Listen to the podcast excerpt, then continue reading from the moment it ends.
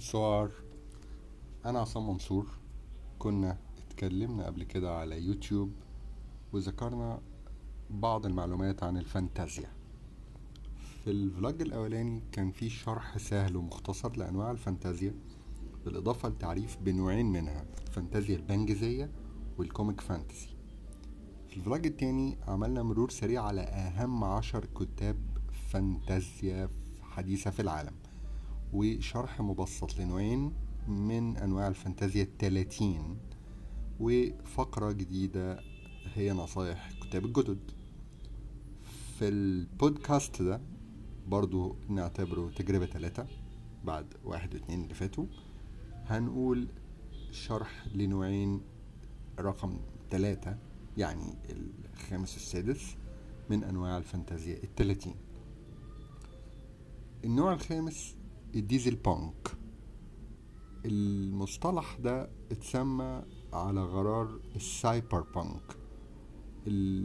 آه، المتخصصين في الخيال العلمي هيعرفوا على طول ال- المعنى وهيربطوا ما بين ال- ال- المصطلح مع فترة الحرب العالمية الأولى والتانية. لأن آه، الديزل ال- الوقود اللي كان بيستخدم في الماكينات دي في الفترة دي كان آه، مرحلة مهمة ما بين آه، ال- الخيال العلمي المتفائل والخيال العلمي المتشائم. كان قبل كده ال steam punk اللي هي جاية steam من بخار آه، كان العصر ال- الطاقة البخارية كان ال- الناس متفائلة بالعلم. لكن بعد كده ال diesel punk اتضح إن هو ده تشاؤم.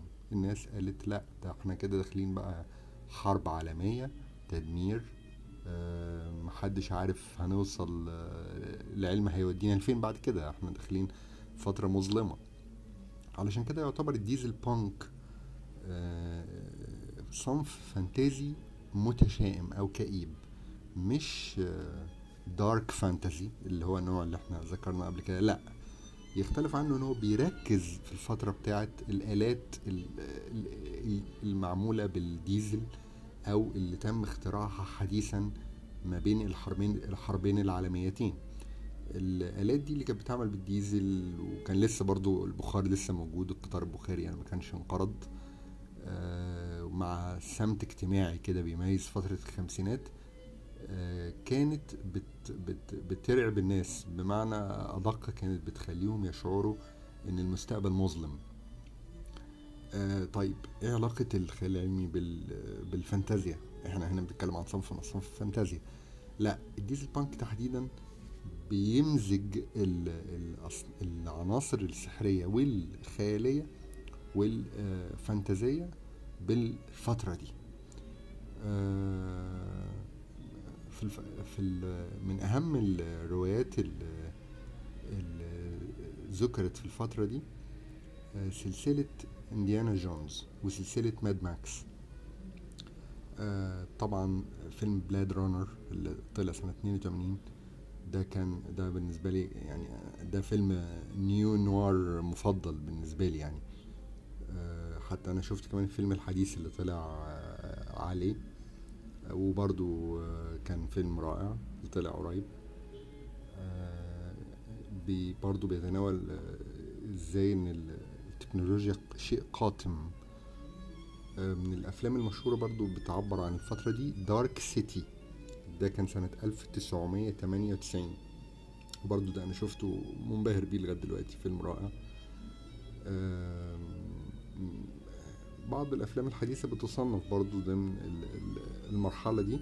أو الصنف ده زي Captain America The First Avenger لأني ال- البطل كان بفترة ال- الخمسينات يعني.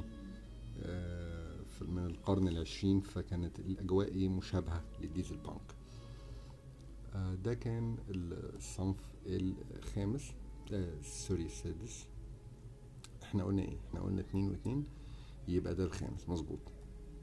الصنف السادس الفانتازيا الملحمية epic fantasy ليها تسمية تانية اللي هي ال high fantasy بس آه، يعتبروا الفرعين شبه منفصلين عن بعض. المصطلحين سواء epic fantasy أو high fantasy صاغهم لويد ألكسندر سنة 71 في مقال الفانتازيا العليا والبطولة الرومانتيكية. وده يعتبر أعظم صنف فانتازيا على الإطلاق. أنا نفسي بكتب فيه لأنه بيحتوي على عالم بأكمله. ومنفصل عن العالم بتاعنا لكنه متسق داخليا بقواعده الخاصة. وأقدر واحد على تمثيل ال epic fantasy هو جون رونالد رويل تولكن. آه طبعا اتكلمت عنه في كفاية في في الاتنين vlog أو بشكل مختصر يعني الكلام عنه يطول يعني. وأهم أمثلة للنوع ده ثلاثية Lord of Rings ده بالنسبة لل epic fantasy. يبقى إحنا آه ذكرنا من آه من الأول خالص ال Bangsian fantasy وال comic fantasy وال contemporary fantasy وال dark fantasy وال dieselpunk النهارده وال epic fantasy. مع مرور التسجيلات هنذكر أنواع تانية وهنشرح أمثلة مختلفة من الفانتازيا وهذا العالم الساحر بكتابه بأفكاره بأفلامه بحتى لوحاته الفنية المرسومة عنه. ونختم بفقرة النصائح. آخر فلوج قلنا نصيحة ما تسمعش أي أغنيات وأنت بتقوم بالكتابة. النصيحة بتاعت النهاردة بالنسبة للكتاب المبتدئين إحنا هنا بنتكلم بشكل عام بره الفانتازيا. النصيحة بتاعت النهاردة ما تكتبش رواية.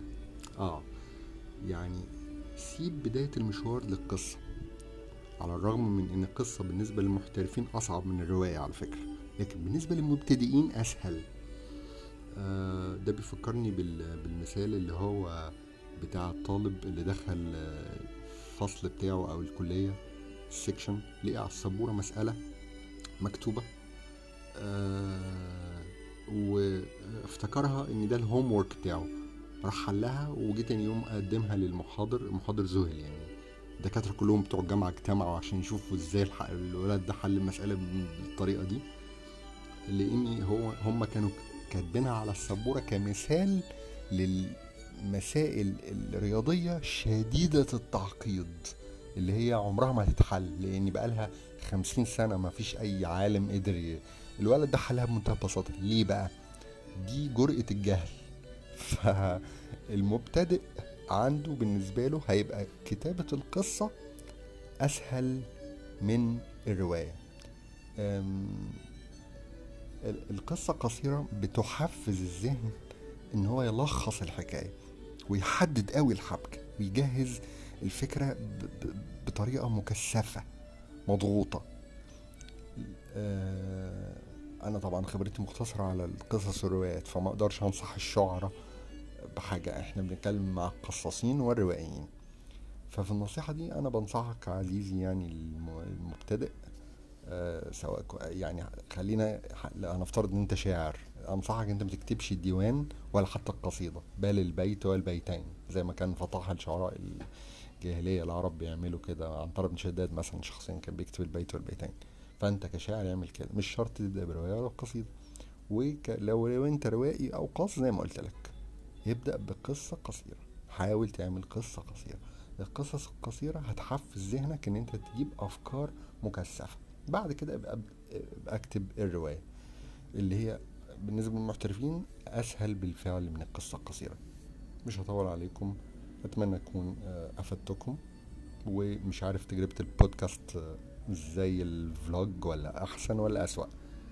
أه وأشوفكم في الفلوج أو الفيديو. الرابع